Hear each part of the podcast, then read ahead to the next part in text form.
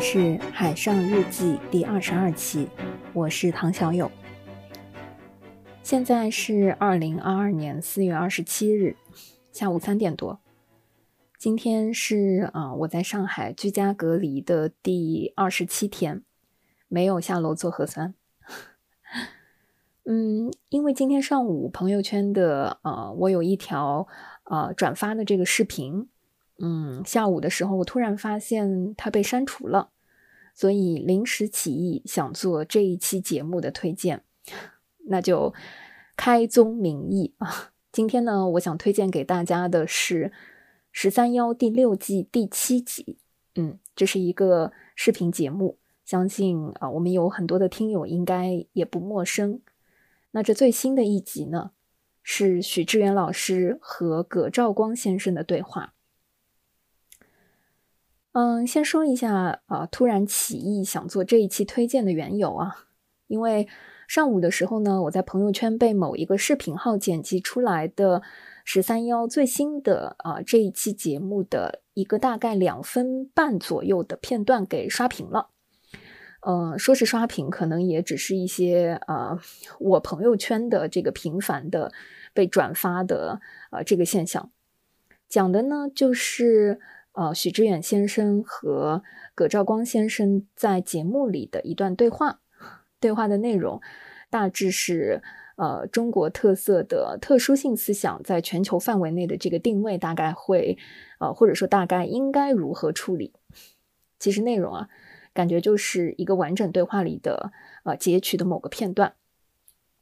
嗯，我其实一直有看十三幺的这个习惯啊，当然了，也不会。出了新的节目立马就看，往往大多数时候是存着啊某一个下饭点，或者是某一天想起来的时候会抽出整段的时间来看。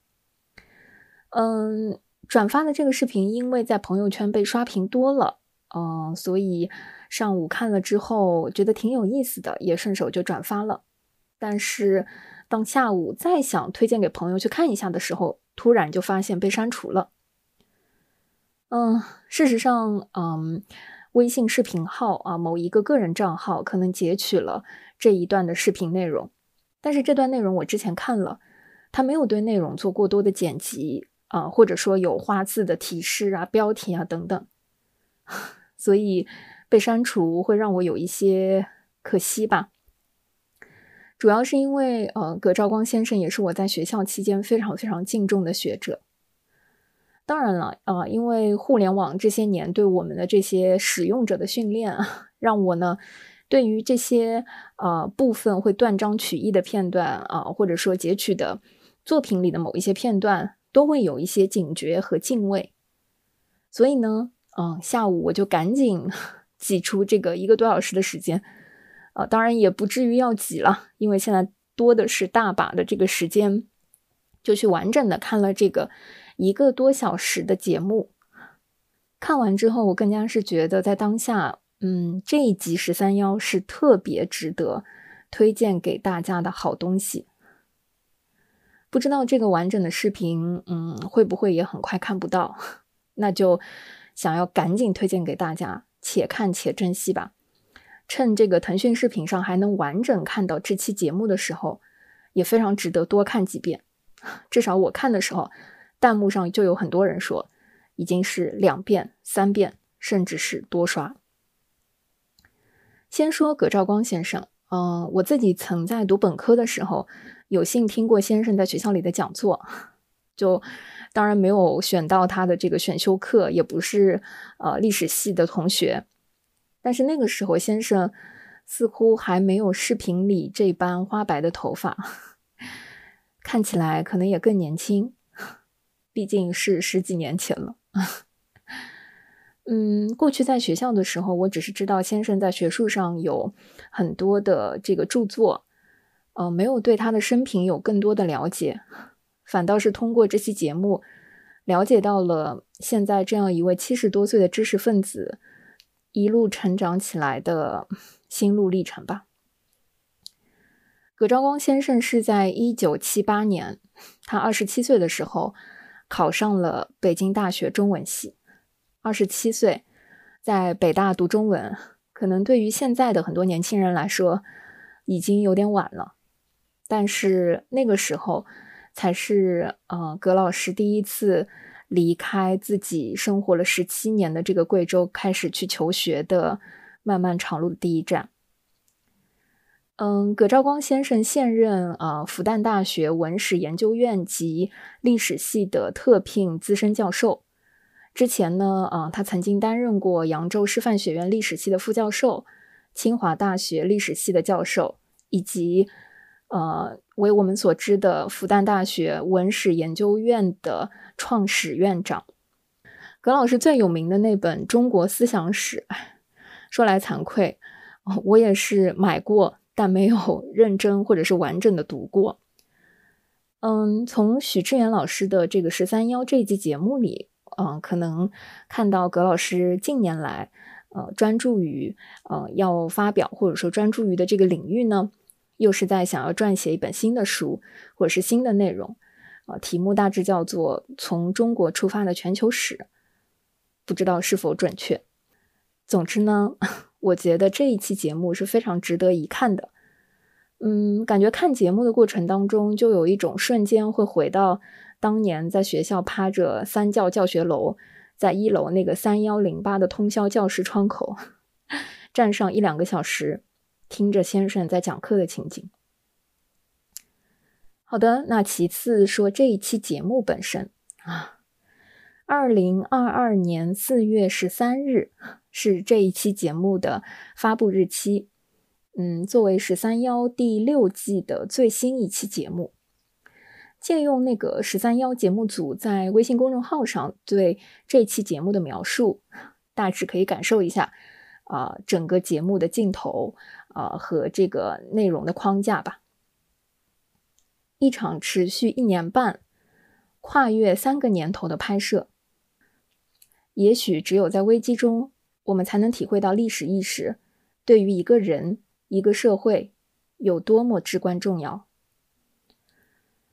事实上，当我嗯完整的看了这期节目之后，嗯，有一种其实对话才是点缀，跟着节目组，呃，旅行 才是那一个多小时的主体。嗯，因为整个团队其实呃跟着葛老师的这个步伐，从东京到贵阳，在阳明洞、大田村等等，就是乡间地头。还有，嗯，旅游名胜吧，就是游走了呃许多的这个时间和空间。其实内容主要分成两块，一块是在二零二零年的六月份，也就是疫情刚刚啊在全球范围内开始波及的那个阶段。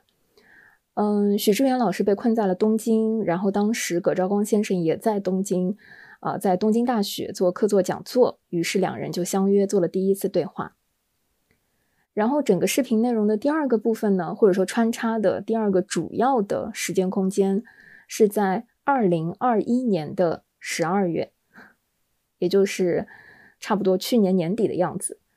嗯，葛兆光先生和许志远老师在贵州贵阳，就是嗯，葛老师生活了十七年之久的这个贵阳进行的这个交流。两组时间和空间穿插进行，但是探讨的这个话题和交流的这个深度，随着时间和空间的不同，也有很多有意思的地方。嗯，其实除了葛兆光先生在学术上的这个睿智，在视频中有打动我之外，让我印象最深的反而是那些日常的，在行走中的，在吃饭时的普通对话。在小吃店，呃，许志远老师问说：“生活最无望的时候，您怎么办？” 葛老师说：“生活最无望的时候还能干嘛？就看书呀。”葛老师说：“看书。”葛老师谈起自己的父亲，说起自己小时候挨饿的少年时代。他说：“父亲曾是呃非常有钱人家的公子哥，一个老饕父亲，特别爱吃。”嗯，有一年他发现家里以前的那个河州，就是小学课本里，呃，我们有过一篇课文的那个《河州记》的那个河州，确实是有八扇大窗，打开之后还能看到非常非常小的精致的人物在这个河州里面啊。他父亲就用这个河州换了两大瓶猪油。现在听起来是不是有一点似曾相识？这些朴实的对话，嗯，让我感觉不是一个知识分子，嗯，而是一个七十岁的普通老人最真实的回忆。仿佛这个时候的葛老师，就像是身边任何一个爷爷辈、奶奶辈的老人，在传授和分享着自己年岁和阅历积累下来的那些生活的厚重。嗯，不需要有太多精致的语言，就是这样简单的对话，就能给我，嗯，或者说给这个年纪的我，给予一些生活的坚定和力量。嗯，最后再推荐一下《十三幺》这个节目。这个节目呢，我自己经常会看，都做到第六季了，就几乎是 年度追更用户吧。嗯，其实节目也不是说每期都很好看。实话说，呃，我们这些老观众也是跟着节目，跟着许志远老师的这个采访功力啊，逐渐一起成长的。说成长可能有一些说大了，有点不好意思。但是呢，嗯，我自己确实更喜欢看许志远老师和这些知识分子嘉宾的一些对谈，那些。平常不在我们特别容易涉足的领域里面发着自己光芒的那些智者，他们所从事的工作、所坚持的信仰、所经历的困苦，是由许志远老师的那些思想碰撞之后啊，感觉更为清晰、更为可贵的。嗯，甚至我会觉得这几期啊，至少在第六季我看到的，啊，脑神经科学家鲁白。画家何多令啊，作家黄登等等，他们折射出来的那些大智慧和大爱，在本质上是相通的。今天节目的最后呢，我想截取一些葛兆光先生和许志远老师在十三幺这一期节目里的对话片段，分别是啊他们在东京初见时的交流，在贵州餐厅里的对话。在东京办公室里的一些对话片段，嗯，在此啊，我很不好意思的说，出于对节目的偏爱，嗯，我截取了这些音频放在这期节目里，但是更希望大家如果听到这里，或者说听到了这期啊我们的音频节目，能够快快的、迅速的，或者是挤出时间去腾讯视频看这一次对谈的完整节目，我相信。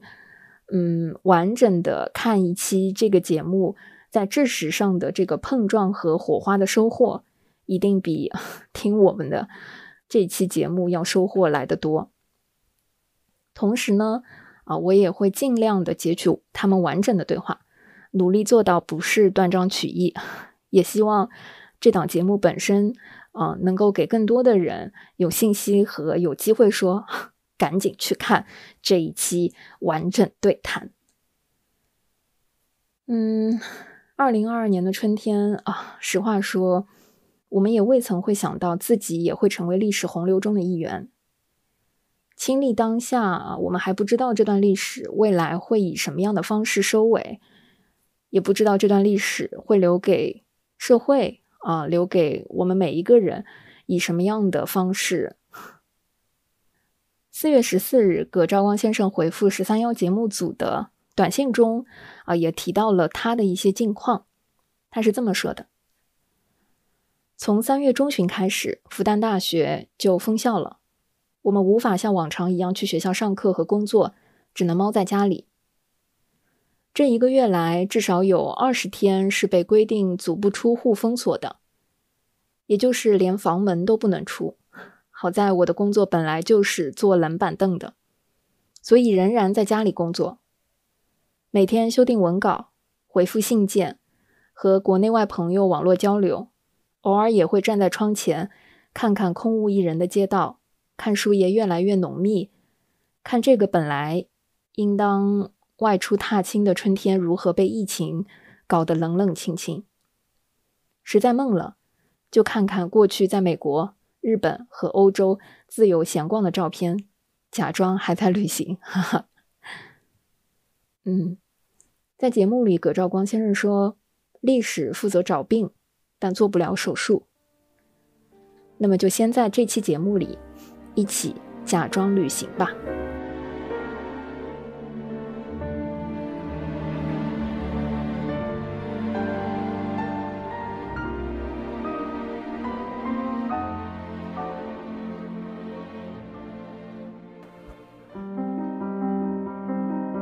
苦难和思想之间到底有什么样的关联？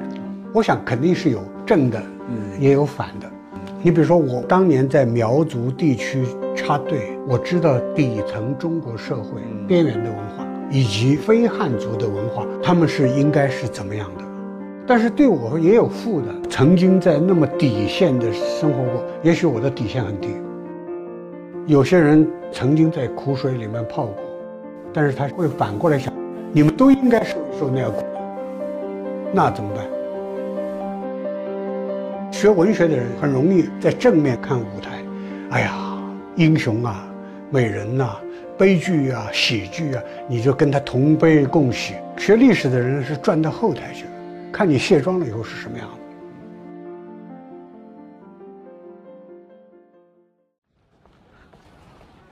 不好意思，葛老师，兜了一大圈。不过雨天还挺好的，挺舒服的。对 对，文学家来说，好像下雨还平添了一点情趣。对啊，而且他不忍池畔，名字又特别搭。您平时每天怎么走？呃，从这里有一个台阶上到上野公园，嗯，大概是六千五百步。哇，这么精确算的。我们在这儿先是看了枯叶，嗯，然后看樱花。樱花谢了以后是杜鹃花，嗯，再过一段时间就看荷花，半年的时间困在这个嗯城里面。哎，你有没有内心恐惧的那个时候啊？我好像不太恐惧，不就没有这种感觉？没有这种。嗯，我们觉得自然灾害要比人祸嗯要好对付嗯。再说我已经活到七十岁了。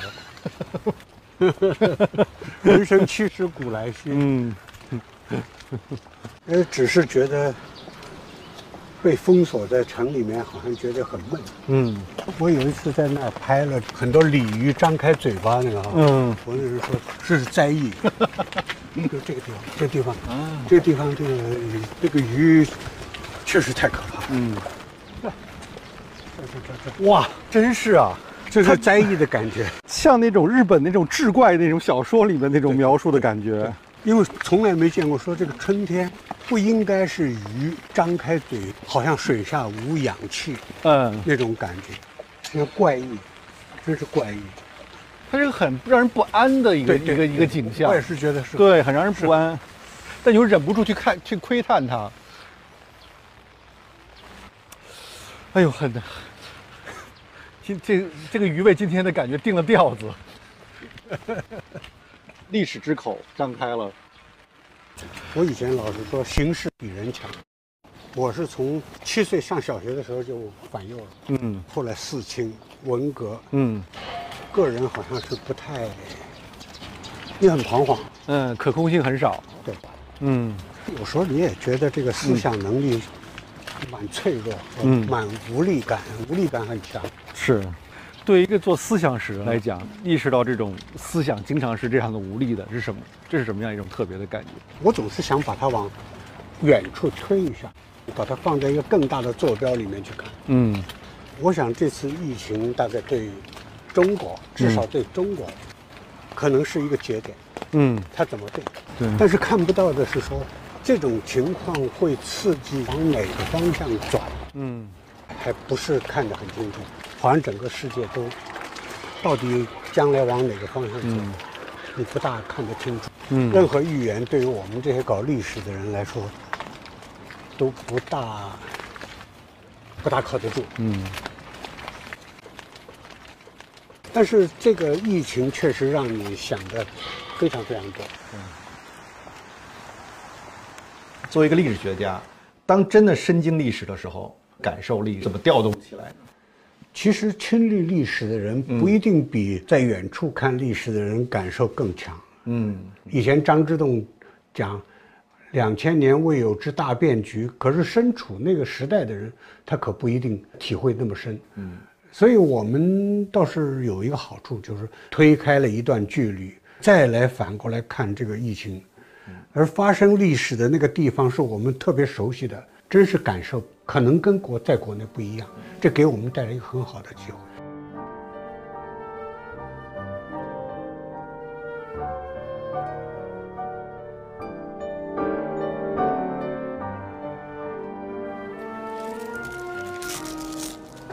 哎呀，都是半个世纪以前的事儿了。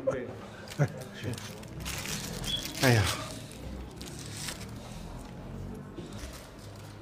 那时候，比如说，生活最无望的时候、最绝望的时候，用什么安慰自己呢？没什么可安慰，就是看书呗。嗯，就只能看看书，就躲到另一个时空里面去。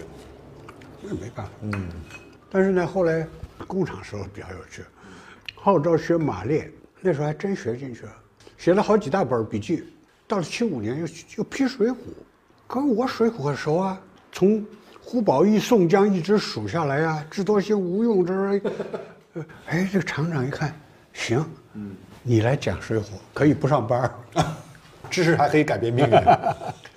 那比如说您回忆起那个时候那些苦难的东西呢，你怎么应对呢？尽可能不要去想。嗯，你看我要老想挖煤那会儿，嗯，那个挖煤是可能是最惨的，你要全身脱得精光啊，嗯，只穿一个裤头。爬二三十米，到那个掌子面，嗯，而且呢，那掌子面只有这么高，你要这样想，拿那个尺子高，这样，嗯，挖完了拖着爬出来，嗯，所以那个也很难，很艰难。嗯，那你想那干嘛呢？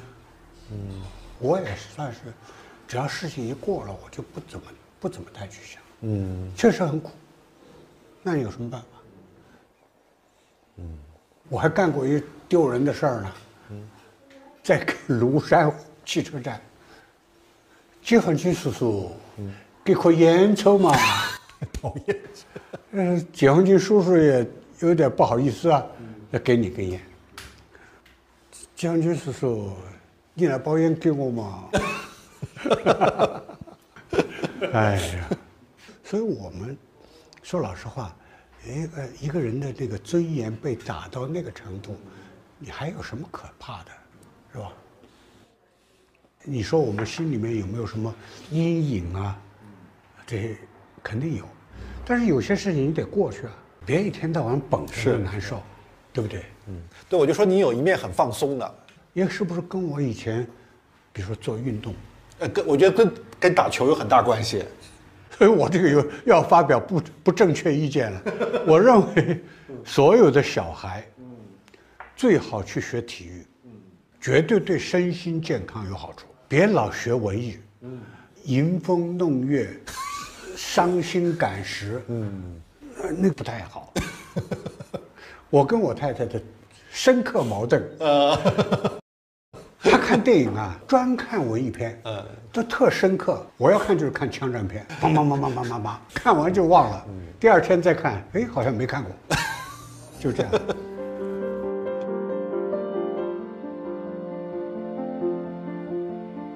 最近我又重新看了您写的《一九二十年代整个中国学术重建那个过程》，既要继承传统，然后又从外部来借鉴，来创造一个新的可能性，很激动，反正是。或者您觉得您心目中的思想史的黄金时代是什么时候？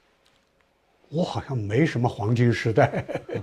其实我们常常讲所谓黄金十年，嗯，就是一九二七到一九三七，嗯，很多法律制度，整个就是。国家性的建设的开始，嗯，包括像各个大学的逐渐的正规化，包括我们这一行，嗯，就是说，第一个呢，时间缩短，开始把神话和传说从历史里面驱逐出去，建立了科学的史学，嗯，第二个呢，空间放大，中国不再是只研究汉族这一块，满蒙回藏都都开始，甚至更大的范围。第三个呢是史料增多，甲骨、敦煌。竹简，嗯，大内档案开始发酵。第四个呢，就是问题复杂。问题复杂就是说，那个时候你也有进化论，包括马克思主义、唯物主义，这都来了。这样一来呢，中国学术进入世界主流，而且世界主流很重视中国的学术的成就。可是这个时代突然被打断了，一方面是说日本对于中国的这个侵略，确实在某种程度上打断了中国当时的所谓现代化的过程。另外一个，当然还有这个救亡，使得呃迅速的就改变了整个中国。因为这个抗战救国的时候，以民族主义、中国特殊、中国文化优越来解释历史，逐渐的成为主流的思想。你比如说钱穆写《国史大纲》，写的非常好。但是问题，它背后那个民族主义和爱或者爱国主义的那那种情感，其实是依托在抗战时期的。可是脱离了抗战那个背景，别人看来就觉得，哎呦，这这中国本位立场，中国特殊太厉害了。对，它有它的现实的语境。对，这个人要看语境的。在此刻怎么去去去评价这件事情呢？这个在学学学术界里面有一个说法，就是中国特殊论。我们都不否认中国有特殊性，但是你要不要共享一些普遍价值？要不要？比如说民主、自由、平等、人权。第二个就是说，现存的国际秩序，你是融入还是另起炉灶？嗯。第三就是说，你认为你那个特殊性是地方性文化，嗯，还是普世性文明？嗯。所以我是觉得呢，特殊性不能强调的过头。否则的话，你就等于是说没有一体，只有多元，各个国家、各个文化、各个民族都不能沟通了。嗯，那怎么怎么得了？嗯，其实你说的这个问题，就跟我们现在讨论的一个话题有关系。嗯，就是什么是爱国主义？嗯，一种是走向民族主义或者孤立主义的爱国主义，一种是对国家负责任的爱国主义。你让这个国家更好，对这个国家负有责任。这个是一个前提，没有这个前提的话，单纯的去抽离出来去谈爱国主义，嗯，它就变成会走向非常狭隘的民族主义，嗯。可是过去因为没有分清楚几个界限，听不得人家批评你这个国家，听不得人任何的非议，于是这个时候，嗯，我们也会有感情的。你比如说我，你你要说中国这不好那不好，什么什么都不好，嗯，我们也也觉得挺。挺不是滋味的，是吧？但是你总得听人家是不是善意的，是不是真的为你好，对不对？嗯，刚才您说这些区分，其实也是一百二十年前讨论的话题的核心，好像仍然是在重复这些讨论，没有没有走出去这种感觉。其实，思想史跟知识史是不一样的，知识是可以进化的，它在不断的积累、积累、积累就上升了，对不对？可是思想史有时候是。不断的重复，一再回到原来的出发点，这个其实不奇怪。你比如说，希腊哲学，他的那个讨论那个病，其实我们到现在还在讨论病。嗯，哲学是这样，思想史也是这样。嗯，它的变化主要是思想所处的语境的变化。其实你要说我们跟一九零四年梁启超写《中国学术思想变迁之大势》，中国古代民族之旧影。好像，我们现在还是在它的那个，嗯，都不能说是延长线上，好像还是在它的原来的位置上。嗯，我们做的没有多少比别人高明的地方。嗯，有时候想想，其实是蛮悲哀的。嗯，对这个东西怎么怎么说服自己呢？清晰的意识到自己是处在弯路上面，意识到这种东西是怎么安慰自己的？我我觉得你说这个。我们走歪路的时候，总觉得自己在正路上。我们可能怎么可能说，我明我明明知道是在走歪路，我我还觉得我是在走正路。嗯，我我是一九八零年开始发表论文，现在回过头去看那些论文，有时候也觉得蛮可笑的。哎，怎么会写出这样的论文来？可是你说什么时候变的？真的不知不觉就变。当然，最主要的是一九八零年代对我们的冲击很大。知道有一个文化热，对，实际上是用传统文化当替罪羊，去批评当时的一个状况。荆荆轲刺孔子是吧？就是说，哎，对对，是吧？到了一九九零年代，文化英雄转向另外一批人，章太炎、对陈寅恪，呃，胡适。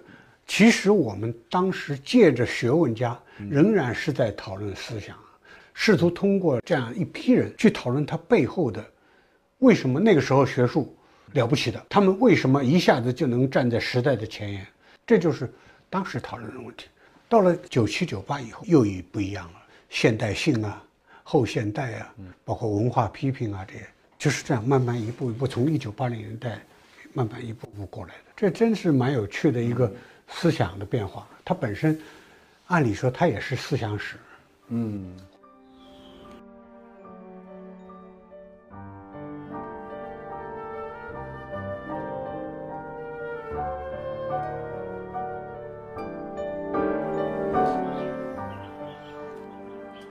会有特别的感觉吗？比如人生到了七十岁，您内心发生一些变化吗？